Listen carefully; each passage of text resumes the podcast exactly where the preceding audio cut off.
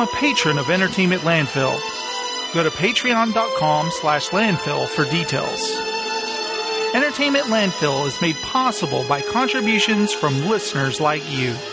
Thank you.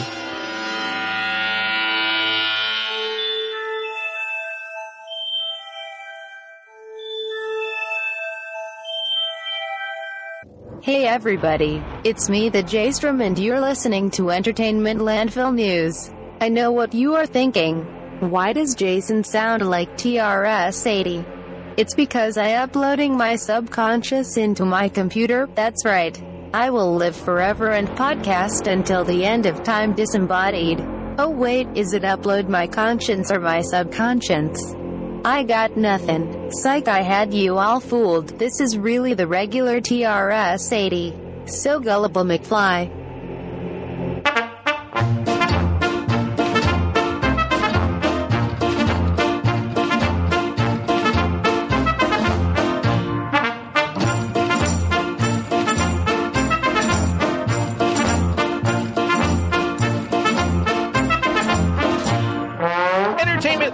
Presents Landfill News with your host, The J Strom.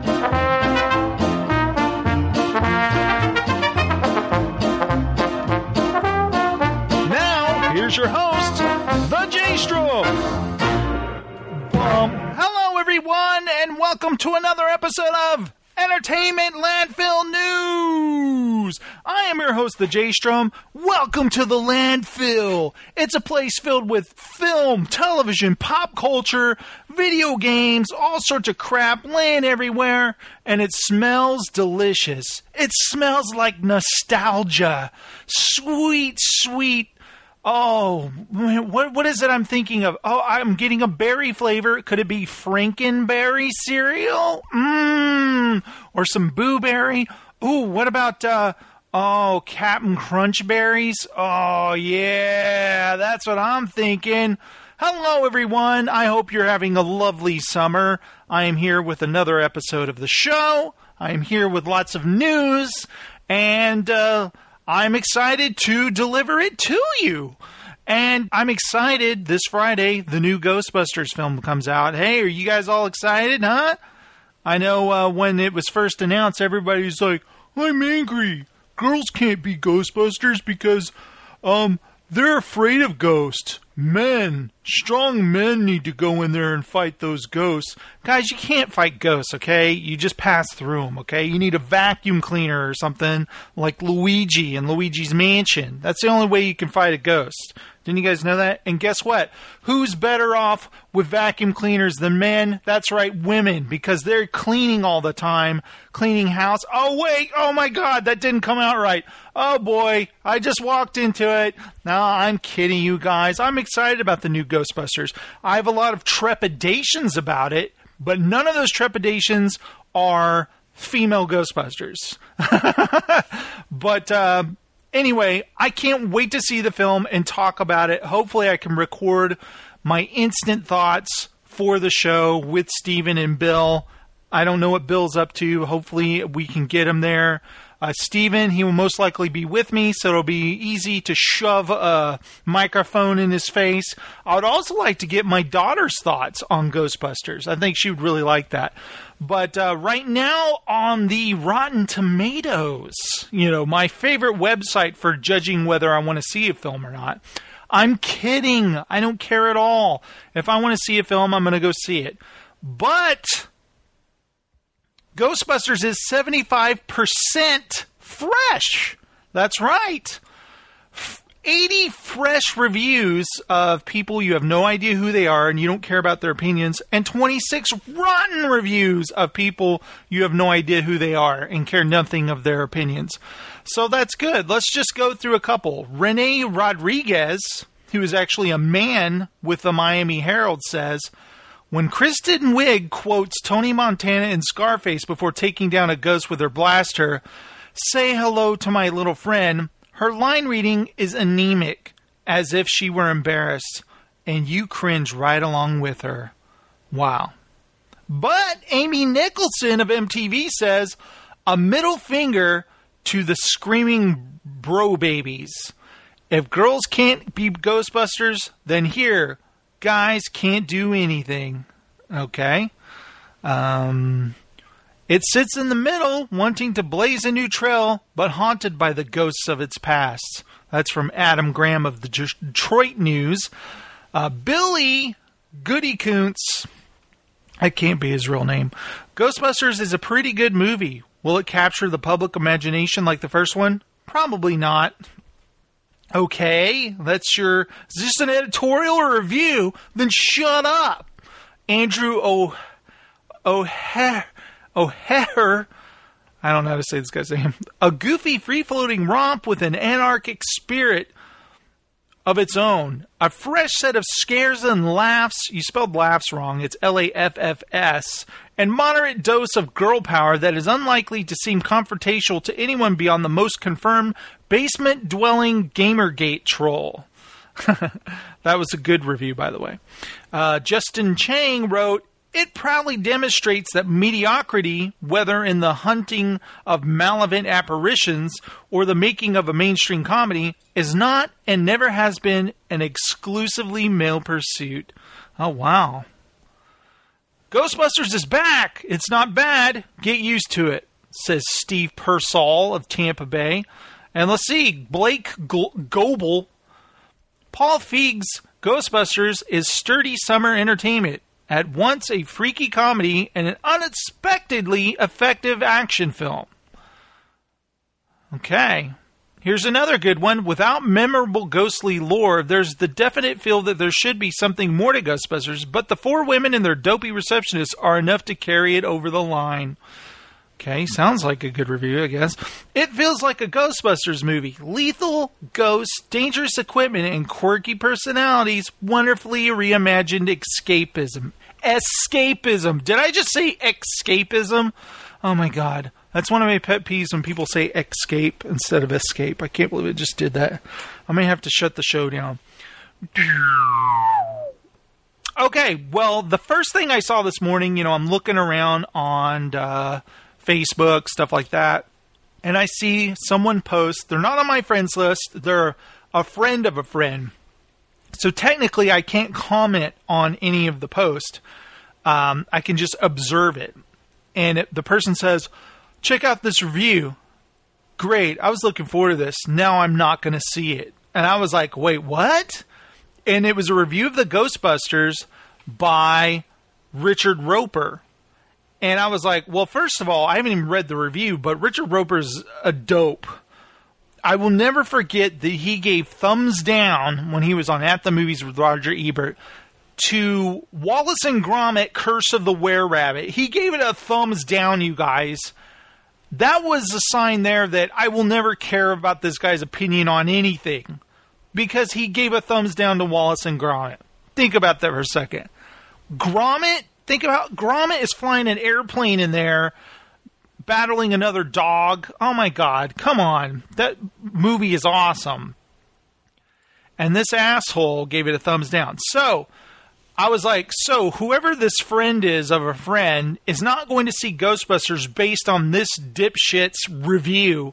There's something wrong with you if you decide, first of all, you're looking forward to the film, but you decide, oh, I can't see this now because this person doesn't like it and they wrote a review. That's not a reason to see not see a film. If you want to see a film, go see it regardless of what anyone else tells you if you want to see it. Go see it if you don't enjoy the film, then okay, that's it. It's on you, you know. You wanted to see it, you saw it, you didn't like it. That's just the way it goes. Not all of us can go see movies that we love. We see turkeys from time to time. Well, I just had to see Richard Roeper's review, and at first I thought he was trolling us, and then he would come in in the last paragraph and say, "Just kidding, that's what you thought it was going to be, but guess what, guys? I love it." No, just listen to this. His first line of his review is so bad. Period. Ghostbusters is a horror from start to finish, and that's not me saying it legitimately scary.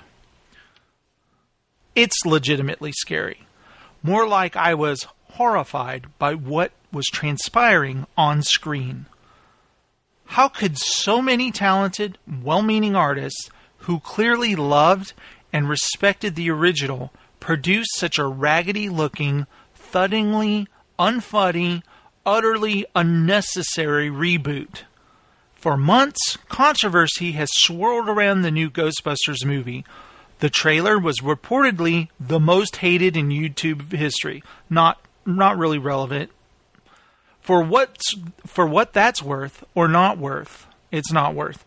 Which led to some pundits saying that hate was rooted in sexism. Others said the fact that Leslie Jones' character wasn't a scientist and seemed to have a role that called for her to play into stereotypes smacked of racism.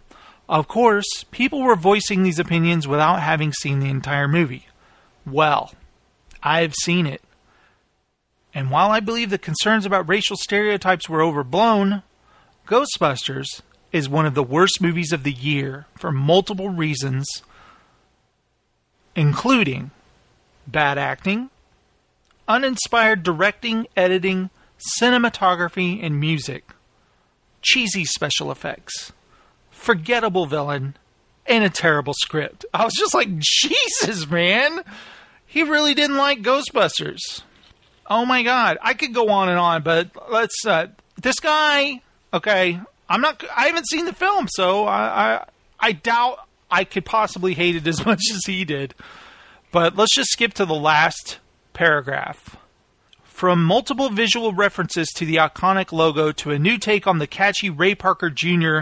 song by way of Huey Lewis theme song, to the appearance of some familiar ghosts to aforementioned cameos, Ghostbusters keeps telling us yes, we know we're revisiting a classic. Some things are better left alone. One star. that just cracks me up. He's he's he's grumpy. Uh, now, I could get into the Harry Knowles review of Ghostbusters, but it is so confusing. If you've ever read one of his reviews, it's so, I don't know. First, he has to start like this. I was 12 years old when I saw the original Ghostbusters. Who cares how old you are, dude? My generation saw the advent of HBO and cable television, but in those days, period, Wait, what? My generation saw the advent of HBO and cable television, but in those days. Period. That's the sentence. My generation saw the advent of HBO and cable television, but in those days. Do you think he meant back in those days, but he wrote but in those days and didn't edit this? Maybe that's. Ghostbusters play rotation after theaters was super heavy, and for those with the film on VHS, like me, that original film became a movie filled with characters that a young lad such as myself latched onto. Bill Murray flirting with Ripley, Bob McKenzie scoring with Ripley instead of Bill Murray. All one needed to be possessed by a dog and your fondest dreams would come true. Just ask Channing Tatum. What? Is he referring to the Wachowski movie? Okay, I can't, I can't. Oh, okay, one more, one more paragraph, and I swear I'll drop this. Okay. The year before Ghostbusters came out, my mom bought me a silver-colored Walkman. That was the year of Thriller just dominating, and Michael's phenomenal album hardly ever left my Walkman. Ellipsis. Then, ellipsis. Ghostbusters soundtrack hit he doesn't say the Ghostbuster soundtrack hit. It's just Ghostbuster soundtrack hit. Period. For me, having that music playing throughout 1984 and 1985, ellipsis, it became my soundtrack. I practiced the Venkman's kick hop. My sense of humor and timing came from obsessively watching the movie over and over and over. Do you guys really think that he practiced Venkman's kick hop? It helped that my baby sis loved it, thinking how cool Sigourney Weaver was to have Bill Murray acting like Tex Avery's wolf around her. Okay, I can't do it anymore. Just stop. Stop. I guess my point is consider the source, guys. When you just put an, a, a review up on Facebook going, well, I was going to watch it, guess I'm not now, because this person, I have no idea who they are and what agenda they have, didn't like it. You, it could be a Harry Knowles. It could be a Richard Roeper It could be someone you couldn't spend uh, stand to spend five seconds with in real life. Just make up your own mind, people. That's the end of my statement. Thank you. Now, I have been playing Red Dead Redemption on Xbox One. It's backwards compatible, and yesterday I spent the whole day playing poker. it was actually fun, but uh, I need to move on to other things. Uh, I need to finish Ratchet and Clank before No Man's Sky comes out in August. I'm really excited about that. Um, what are you guys playing? I wonder. I want some feedback. Send me some feedback at nimpodcast at gmail.com or send me a voicemail. I would love to hear what you think of Ghostbusters. I want to have an episode just where I play Ghostbusters voicemail. So send that to me, okay? Because I'm very curious of uh, how people will handle this film. Now, I will say this about Ghostbusters. I love the first movie. I don't think it's perfect. You know, people always go, well, not a perfect film, I've never thought Ghostbusters was perfect. I always thought it it shifted to the third act way too quickly, and I always thought that everything gets uh, wrapped up nice and tidy way too fast. The Ghostbusters show up in this big, gigantic uh, build up to the Dana's building, you know, and you know the whole town, the whole city of New York is cheering them on, and then they spend a sequence just climbing stairs, and they're all out of breath that's like the oldest joke in the book. Like, uh, how many more floors, you guys? And they're just climbing all these stairs all the way to the top. Uh, it's like that's that's what you guys came up with. It doesn't seem very inventive or hilarious to me. But I, you know, again, I enjoy the film. But when you watch a film a couple of dozen times, hundreds of times, I don't know how many times I've seen Ghostbusters. If you count all the times it's been on TV, and you're just like, hey, I'm going to watch the rest of this. Um, then it's in the hundreds, certainly. And that is just weak sauce, the way they're climbing stairs and then they face, you know, Gozer the Gozerian or whatever. And then, you know, that part is funny. And Stay Puft, Mar- Stay Puft Marshmallow Man's funny. But it gets wrapped up really fast, guys. I don't know. I won't even talk about Ghostbusters 2. But anyway, let's get into the news. First off, Helen Mirren won't be driving in the Fast and Furious 8. Aren't you guys disappointed that she doesn't have her own uh, race car to drive? I wanted to be driving, but unfortunately I'm not, the actress told Entertainment Weekly, which had no other stories to go with this week, humorously adding that maybe she'll get to drive in the series' 12th installment. Mirren went on to note that she's likely one of only one of the only people on the Fast 8 set who actually knows how to shift, jokingly saying, I doubt The Rock knows, before adding, I know I know how to double declutch. The actress began fil- begins filming for Fast 8 this week and admitted that she is very nervous, noting that she'll be the newbie on set alongside cast members who've been part of the Fast and the Furious franchise for so long. I've only got one day in. I can't wait to meet Paul Walker. Oh, oh man. Did no one did no one tell her? Oh man, that's going to be awkward. Wow. Fast and the Furious 8 opens in theaters on April 14, 2017. So you guys have that to look forward to. Oh, wait, they always have to tag this in on the end before the story ends. In addition to Mirren, the film will also star another series newcomer, Charlize Theron, who plays a Hannibal Lecter like villain named Cipher. So she's a cannibal? Is that what you're saying? Okay, I won't even read the comment section because it's very disgusting and these people are losers. And hey, there's IGN instant playing a video for me. Thank you, IGN. Assholes. Okay, Warner Brothers hit with ruling for buying positive YouTube coverage. That's right. Tens of thousands of dollars change hands, you guys. Warner Brothers has settled a Federal Trade Commission charge that it did not adequately disclose money paid to YouTubers for positive Middle Earth Shadow of Mordor coverage. The FTC says that Warner Brothers paid online influencers, including PewDiePie, from hundreds to ten thousands of dollars to po- to post positive videos on YouTube and social media. Sponsors' videos during the campaign were viewed by over 5.5 million people. And Warner Brothers apparently told the influencers how to promote the game and not to disclose any bugs or glitches. Warner Brothers is now barred from not adequately disclosing such information in the future. The FTC complaint says that although disclosures were in the description boxes of videos, they were only visible if users clicked the Show More button. In addition, in some cases, the influencers themselves failed to disclose they had been paid to promote the game, instead, only stating they had received early access.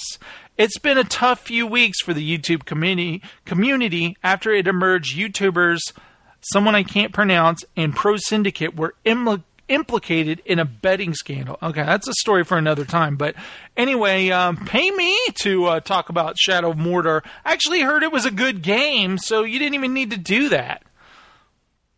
Stupid jerks. Okay, now I know everyone's been hearing about Pokemon Go, Pokemon Go this, Pokemon Go that. You may not think anything, you may be sick of hearing about it, or you may be playing it. The first thing we heard is some person found a dead body playing the game because you go to remote areas to find the Pokemon on your map. But listen to this story.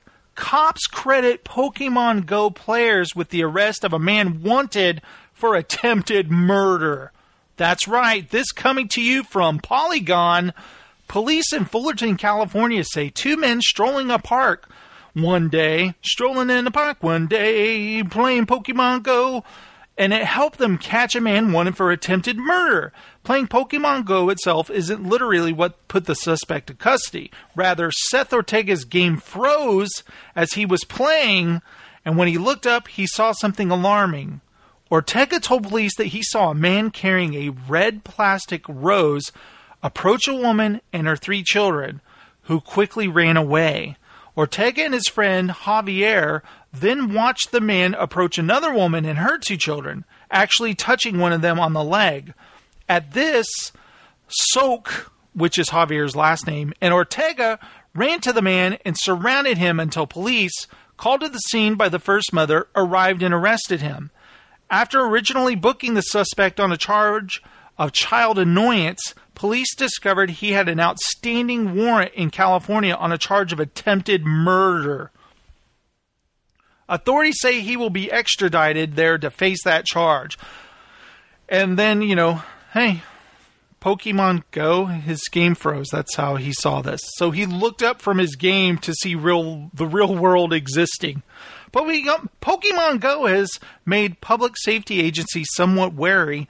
In the weeks since it launched in the US and became a national pop culture phenomenon, in St. Louis, one suburban police force says a string of armed robberies was carried out by assailants exploiting the game and players' inattentiveness to their surroundings. And others, police have reported minor accidents and misunderstood encounters involved involving Pokemon Go players wandering about. Yeah, there's people. You got to look up. You're going to fall in a manhole or something, dude. All right. Speaking of Pokemon Go, this is my last story on this. By the way, it doesn't work on my phone because it has an Intel processor and it's not compatible. So I uh, will not be falling in a manhole. Report Legendary Pictures is in negotiations with Nintendo for a Pokemon Go movie. Pokemon Go launched in Australia, New Zealand, and the United States one week ago, and since then has seen an enormous amount of people playing the game, leading to an unprecedented obsession for a mobile game. The game has seen Nintendo's value increase by 7.5 billion since launch. Holy crap! And it was only a matter of time before Hollywood tried to cash in on the new cool thing. According to a report from Deadline, Legendary Pictures is in negotiations with Nintendo to produce a Pokemon Go movie. Unlike previous animated films that Game Freak's long running game have inspired, this would be a live action movie and deal more specifically with the mobile title. Little details are known about the project that's still in early stages, but Polygon has reached out to both Nintendo and Legendary for comment. Legendary, the studio be- behind the recent Warcraft film, has reportedly been in talks for a while with Nintendo to secure the rights to the Pocket Monster franchise. But things have picked up tenfold since release of the game. Early rumors suggested that Max Landis would be on board to pen the script for the film, but there hasn't been any confirmation that that's the case. So basically, we have nothing to report at this time. Here's another story, guys. Fox is offering subscribers the option to live stream all primetime programming. This I find interesting if I watched a lot of Fox stuff, but I have Hulu, so that's where I'm like, if you have Hulu, there's Fox shows on there, but let's see what they have to say. Fox has become the first broadcast network to offer all of its paying subscribers in the United States the option to live stream primetime programming every night of the week. Oh, I see. So basically, the channel is on right now live on your TV, but you can also watch it live on your computer. Subscribers will have the option to either use Fox's main website as a portal for streaming, or they can use a variety of mobile devices, dongles, and set top boxes, including iPads, Apple TV, Google Chromecast, and Kindle, Kindle Fire.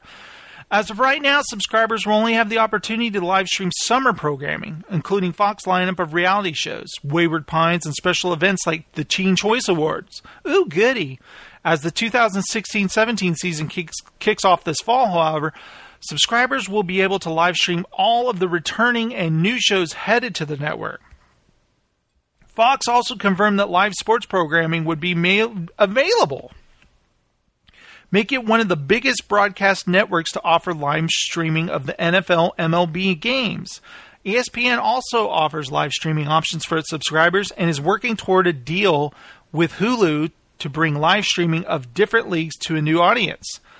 League also has their own live streaming options, offering subscribers the chance to subscribe to a league pass or a specific team in order to catch all games. That's pretty cool. I mean, we're coming at a time that uh, pretty soon all live TV, you know, maybe Fox, NBC, CBS, ABC, they'll all be live.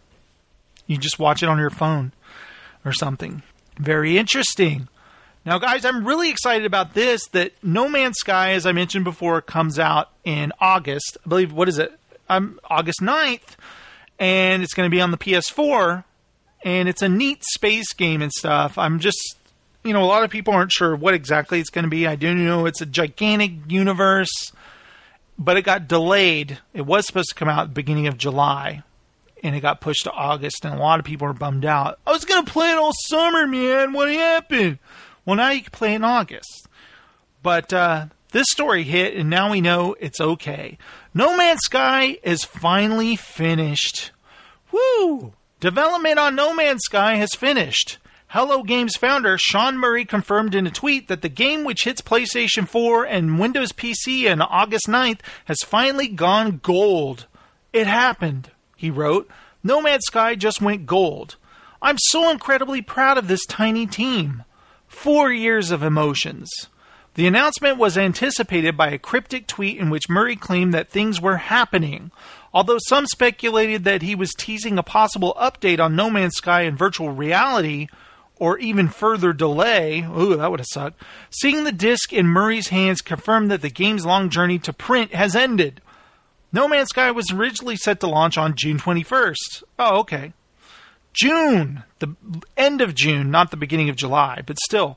But Hello Games delayed the adventure game at the end of May. It was a move that found Murray on the receiving end of death threats. Yes, I believe I covered that on the show. Since it was first announced in 2013, No Man's Sky has been highly anticipated by those intrigued by its procedurally generated universe. The game sees players traveling through space, fighting various life, life forms, and exploring the farthest corners of the galaxy. I am still excited. I'm ready. My body is ready. I can't wait to see this. I am a huge fan of the TV show Community. I love that show, Dan Harmon show. Um, it ended on season six. Remember, it streamed on Yahoo the final season, which was cool. I, I didn't mind. I just wanted to see a final season, but um, the whole mantra of Community is six seasons seasons in a movie. And people, as soon as the season ended, people asked about, will there be a movie? Will there be a movie? And he said, at this time, there's no plans for it. So you got to let it gestate for a while. You can't just dive in, you know. So this recently came out. Community movie will happen. series creator Dan Harmon declares. Get excited, human beings. Dan Harmon is still looking to fulfill Community's six seasons and a movie prophecy. In a recent interview on Larry King Now, uh, where can I watch that? The creator of the cult sitcom told the host that the NBC turned Yahoo screen series would make a great movie, adding, It will happen. He hesitated, however, to lay out a specific time frame for the theatrical follow up. If I pull out a typewriter right now and write a community movie just for my own heart and mind, then I have to go through the heartbreak and agony of finding out which of the people are going to show up to make it, Harmon said. On the other hand, if I wait for everybody to line up and say, we're all out of work and ready to go to do a community movie, then I guess that's a bad idea too. Harmon's uncertainty comes at the most of its comes as most of its stars are tied to other small screen projects, including Joel McHale. He's on the CBS show The Great Indoors. Gillian Jacobs on Netflix's Love, which I love, by the way. I like that show. Danny Pudi on NBC's Powerless, Donald Glover on FX's Atlanta, and Yvette Nicole Brown on CBS show The Odd Couple. And don't forget about Ken Jeong on ABC's Dr. Ken. John Oliver on HBO's Last Week Tonight. Okay, settle down. He's barely in community. Jonathan Banks is now on Better Call Saul. He wasn't even in the final season, he was in one season. And Keith David is on the OWN channel's Greenleaf. Okay, you guys are reaching here. At last summer San Diego Comic Con, he told TV Line that the plan was to wait a little bit, let the cast explore their awesome careers, and then we'll get together for an incredible movie. So, okay, basically, there's nothing here to report, but we do know that one day, could be five years from now, there will be a community movie and that makes me happy. I'll be ready to watch it. If I'm still alive, if a meteor hasn't hit the planet or anything. Okay, guys, Suicide Squad director David Ayer explains Batman's freaking scary role. Now, we haven't talked for a while about Suicide Squad. It comes out just this August. It's almost time for Suicide Squad, guys.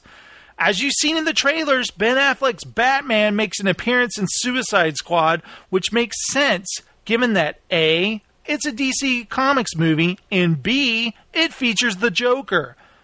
You can't exactly have a movie starring Batman's arch nemesis without including Batman himself. Why did I say nemesis like that? It's nemesis, arch nemesis. But exactly how does The Dark Knight fit into the David Ayer's supervillain team up? Ayer told Collider that he basically begged Warner Brothers to let him use Affleck's Batman in Suicide Squad. Though he cautions against the rumors that have been floating around about how The Dark Knight fits into the plot, which he describes as an incredibly complex story with flashbacks and different convergent storylines. As to how Affleck's role in Suicide Squad differs from his part in Batman v Superman Dawn of Justice, Eric explains that it's a matter of perspective. All the Batman movies have been from Batman's point of view. He's the good guy. He's the hero of his own movie in all of his movies we've seen. If you look at Bruce Wayne, what Bruce Wayne has done in creating a Batman persona, his idea was to terrorize criminals. It's sort of a psychological warfare against criminals. This wraith that comes in the night and attacks and pulls criminals from society. For the first time, we're seeing Batman from the point of view of criminals, and he's freaking scary. Zack Snyder's version of Batman was already a bit aggro, so I can't even imagine how intense he must look to the villains in Suicide Squad. Or maybe he just comes off more like a dad. He's not mad, he's just disappointed. Suicide hits theaters on August 5th. Shut up. They try to be, see what they did there? They try to be clever all of a sudden. I do want to tease this. Uh, this Friday, what is today? The 13th? In mere two days on the 15th, Friday the 15th, we're in July, a new Netflix series launches Stranger Things. If you're into 80s nostalgia, I think you might dig this. This is a show, I'm not sure what it's about, but I do know this. It's like a salute to the works of Spielberg, Stephen King, and John Carpenter and it has a life of its own. Alan Sepinwall praised it, and he says it doesn't drown in the nostalgia, and uh, we should check it out. And I already knew that anyway, Alan Sepinwall, but I am pleased to see that you like it. So, guys, be sure and check out Stranger Things. I'm going to binge watch the shit out of that this weekend. Excuse my language. Okay, guys, here's some exciting TV news. Fox Eye's new X Men TV series to replace scrapped Hellfire. As FX began moving forward with Noah Hawley's X Men Universe TV series Legion, many wondered what happened to Fox's own project based on the Hellfire Club. That series has apparently cooled. While Burn Notice vet Matt Nix and Bryan Singer develop a new X Men series for Fox with close, close, I can't talk, with close ties to an underground mutant group. Per Variety, the as yet untitled series with a with a pilot commitment. Uh, there's a typo here. It says uh, the as of yet untitled series with a put pilot commitment. Is it a full pilot commitment? A, what is a put pilot? Follows two human parents who discover their children as mutants, forcing them to run from a hostile government and join with an underground network of mutants to survive. Nix will write the series, an executive producer with Bryan Singer, Lauren Shuler Donner, and Simon Kinberg, Marvel's Jeph Loeb, and Jim Chory. Fox says that developing a Marvel property has been a top priority for the network, and we are so pleased with how Matt Nix has led us into this thrilling universe. There's a comic book adventure, emotional and complicated relationships, and a rich existing mythology from which to draw. With the brilliant production crew behind this project, it is the makings of a big, fun, and exciting new series. Jeph Loeb says that Marvel Television is thrilled to be co producing with 20th Century Fox let me kiss, kiss some ass here. Matt's a huge fan of the X Men, and his take on the X Men universe, with its rich characters and high stakes adventure, is exactly what the show we want on Fox. It's a great team of creative producers who are making something entirely unique. Uh, okay. And it says here the underground network of mutants calls to mind the Morlocks of X Men lore. But what other superpower details might shake out as we approach Marvel's presence at Comic Con? I don't know. I'm all for an X Men TV series. The one thing about the X Men films that kind of drives me crazy is it's always the fate of the planet, basically. Like the most recent one, the the entire planet was threatened. The X Men comics, if they might have been building towards the end of the season, the end of the year, for a big climactic uh, end of a storyline, but there were day to day stories, stuff that didn't involve um, the fate of everything. You had little side stories and cool little adventures, and I'd love to see a series where the X Men get to return home at the end of the episode, kind of chill and have a barbecue, and then wake up the next day, go to the danger room, then they go on an adventure, then they come home again, you know? They live in a place. They don't have to always blow up the Xavier's mansion or anything. Okay, speaking of comic books, what do you guys think about a Big Trouble in Little China Escape from New York mashup comic? Imagine you're Jack Burton driving your big truck, the Chop Express, around fighting kung fu villains, and then suddenly you find yourself in the crime ridden dystopian future of 1997, in which the city of Manhattan is a high security prison. And then there's a man there in that future who looks just like you, except with an eye patch, and his name is Snake Plissken. That's the strange reality we find ourselves in the announcement of Big Trouble in Little China Escape from New York, a crossover comic coming soon from Boom Studios, written by Greg Pak with art by Daniel Bayliss.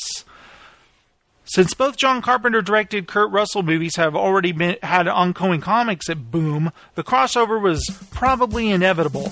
But personally, I'm still hoping to see more movies get involved in the story. How exciting would it be if a third Kurt Russell suddenly flies in on a helicopter in the fourth issue and announces that any of them could be the thing? And to find out who it is, they'll have to steal some sunglasses from Roddy Rowdy Piper.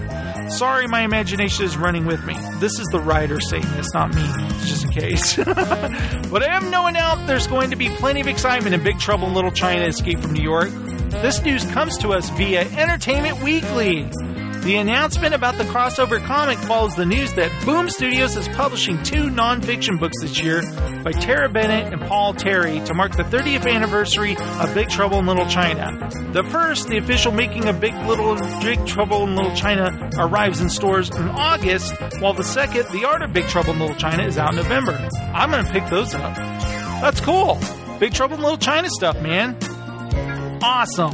Oh crap! Guys, I have run out of stories. That is it! With stories. Uh, hopefully, you're all going to see Ghostbusters. Let's see, what else is coming out? Uh, Star Trek Beyond doesn't have any reviews yet.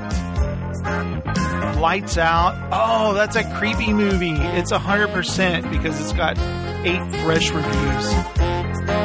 I don't want to see that. Screw those scary movies. Lights Out is a well written and well acted dysfunctional family drama that works as oh works even absent the supernatural elements that eventually take center stage. Lights Out does for fear of the dark what Halloween did for slashers. Dude, I don't want to be afraid of the dark, man. So no. And no, I'm not gonna see this. Screw you. But uh, guys, thank you so much for listening to the show. Uh, I'm excited for Ghostbusters. I really want to record our thoughts after we see Ghostbusters. Um, I'm excited about Stranger Things on Netflix, and uh, like I said, I'm um, I'm really excited for No Man's Sky. But uh, until next time, guys, why don't you get out there, play some video games? Binge watch something, go see some movies, and then we'll come back here and talk about it.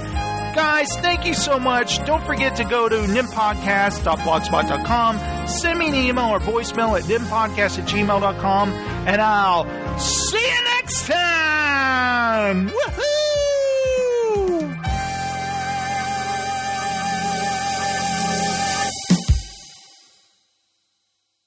You have just listened to the raving of a madman. This guy needs 50 cc's of fruit punch Kool-Aid stat. Just so you know. I hate that they tried to make us believe that Janine and Louis Tully would be a couple in Ghostbusters 2 after all in the original Ghostbusters it was Egon and Janine that had all of the chemistry. I mean, what the hell? Did Egon just decide that he and Janine should keep it professional? I call bullshit. That's a big Twinkie. Now this is podcasting.